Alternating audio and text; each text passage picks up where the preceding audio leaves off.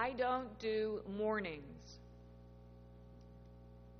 This is what it says on a t shirt that my husband and girls thought I should have when we were getting souvenirs at Universal Studios a couple of years ago. So we went to Universal Studios, and the girls got these beautiful t shirts at Harry Potter World. They were fancy t shirts that they could wear to school, and they looked fantastic. Paul got a Deathly Hallows t shirt, it was nice. But we couldn't quite seem to find one for me. And then we got to the Minion Mayhem. I don't know if you know Despicable Me, if the kids or grandkids have gotten you to see that one. This one t shirt was of a monster minion that had purple hair that was all scraggly and huge wild eyes and teeth growling and snarling. And this was the t shirt, I don't do mornings, that my family decided was just perfect for me.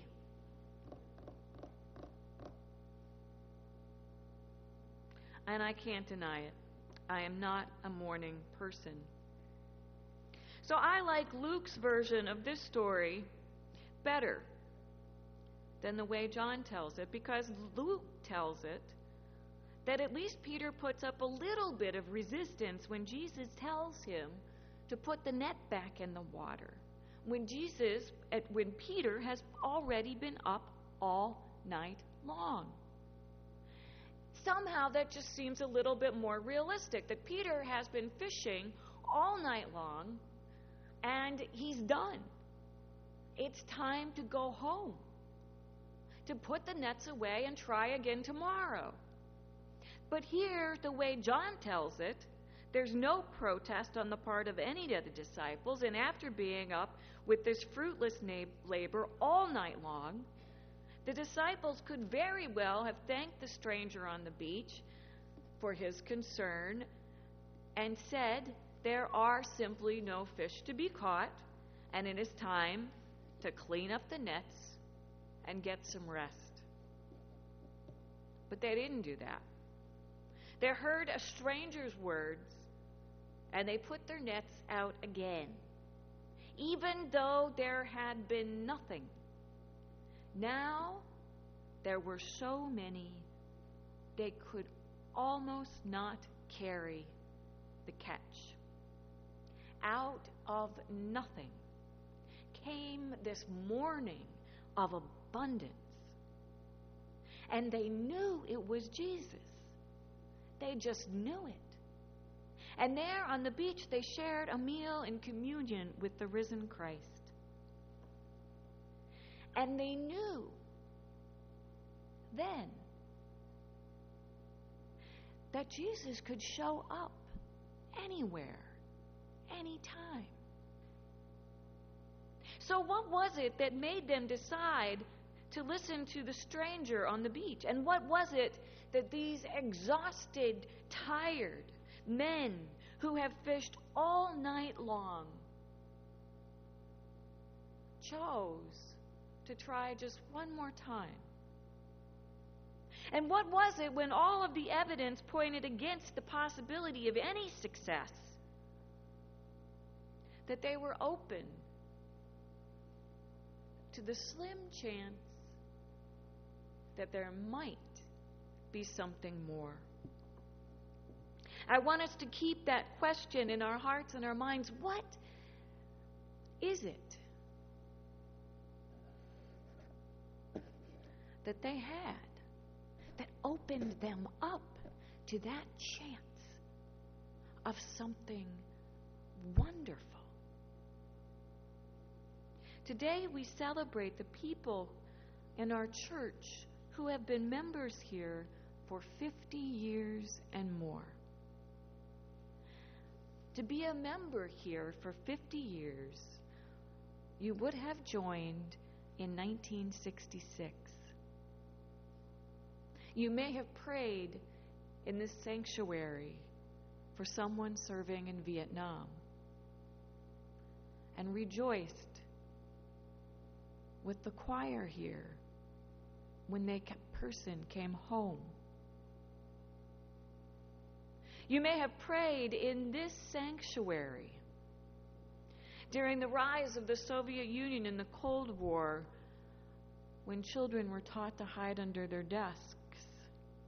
You may have prayed here and rejoiced in amazement when the wall was torn down. There are a couple people in our church who have been members of our family of faith for 75 years. And you would have joined in 1941 and prayed in this sanctuary after seeing the bombing of Pearl Harbor or Hiroshima and Nagasaki, and would have rejoiced in the morning and praised God for the end of the war and for the establishment of the United Nations. You would have seen the stained glass windows being put in to our building. All through these events, our longtime members have cried out to God for help. They have known nights of weeping that must have seemed that they would never end. And yet, they have also seen the morning dawn and the joy that could hardly have ever been imagined. And come here and sung the songs and lifted up the prayers of thanksgiving to God and before the family of faith. Fifty years is a long time to be a member of any institution. I am always blessed when I meet people who have been married for 50 years or more. I say, Thanks be to God. Thanks be to God for your witness. Our 50 year members who have been part of this church for that long have survived five pastors, 18 assistant ministers or associate pastors, four interim pastors, and five interim associate pastors. Now, to be able to do that is truly amazing. To be a part of a worshiping community for that long is a tremendous witness of faith. I think that our 50 year plus members have the same thing that our disciples had and that we need so badly. And that is this hope from experiencing the risen Christ coming in the morning and being there all through the night. This is the third time the gospel writer tells us, the third time that Jesus appeared to the disciples. It is the twice before that Jesus had come to them at night when they were hiding and in fear and breathed the word of peace. Before that, which they don't count, risen Christ had appeared to Mary Magdalene. But they needed a third time to know that Christ is alive and the world is different because now it is filled with hope. And the anticipation that the risen Christ may show up anywhere, anytime. Weeping may spend the night, says the psalmist, but joy comes in the morning. Now, I know some teenagers, quite personally, who have this way of asking for things while they anticipate that it's going to happen. And it goes something like, Hey, mom, would you fix me a bowl of ice cream? Thank you. Hey, mom, don't forget that I have to have this face paint for school and it has to be gotten today. Thank you. Now, how much time is there between would you do this and thank you? About that much. And this is what, in Psalm 30, this is what the psalmist is doing. The psalmist is saying, Please, God, remember me and heal me. And thank you. Please remember me and save me. And thank you. In that space, there is this anticipatory hope that what we have cried out for will come about. There is this hope in the mercy and the grace, and that God, who helps us, will heal our pain and turn our mourning into dancing, tears into laughter, scarcity into abundance, death into life. We all come here needing that anticipatory hope that comes from experiencing the risen Christ.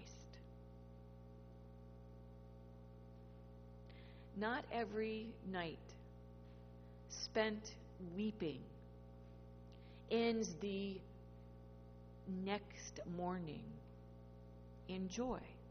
We all know that.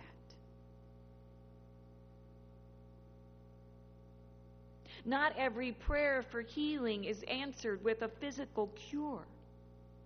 Sometimes our healing takes much longer, even years, before we can process our grief or get the healing.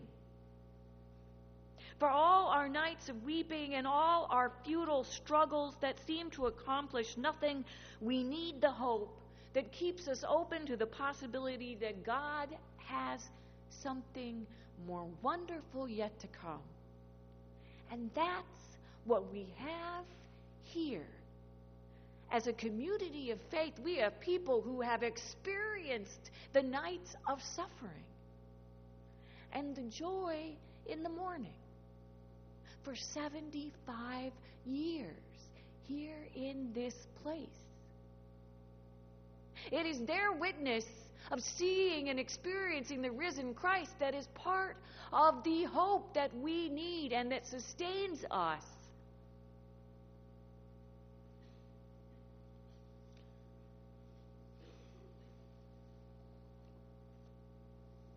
And helps us to anticipate the risen Christ. Yesterday afternoon, we gathered to install and dedicate the memorial to the lost, those 202 t shirts. And we've done this twice before already.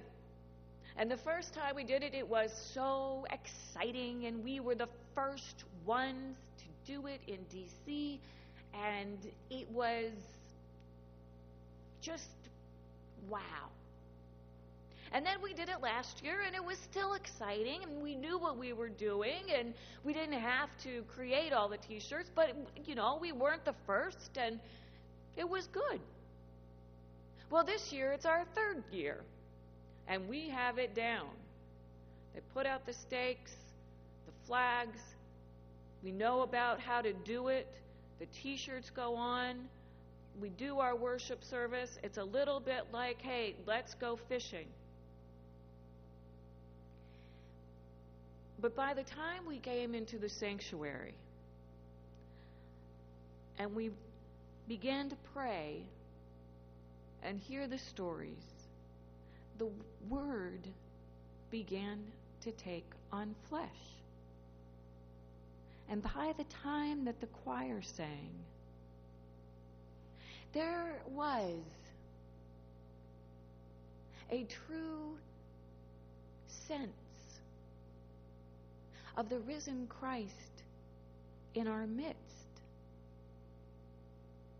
And we ended worship by traveling through the doors and outside onto the church lawn and stood amidst the t shirts with the names of those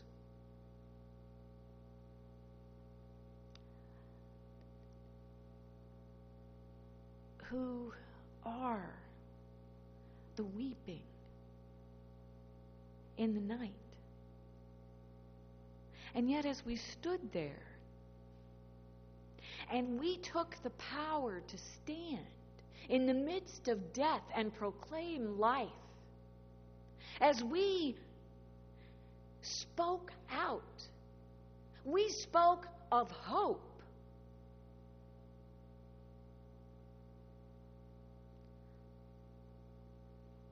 Even before morning had broken.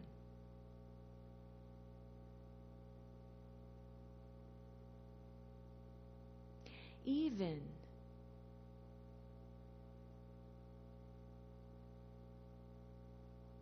before the transformation of our nation of gun violence has been complete. We proclaim the risen Christ and the anticipatory hope of peace.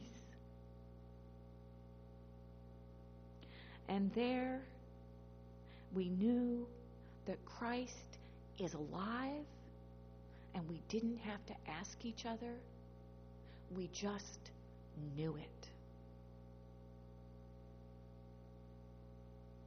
I pray for the people who will be 50 year members 50 years from now. And that they, because of us, may know that weeping may spend the night, but by the power of the risen Christ, joy comes in the morning. Thanks be to God. Amen.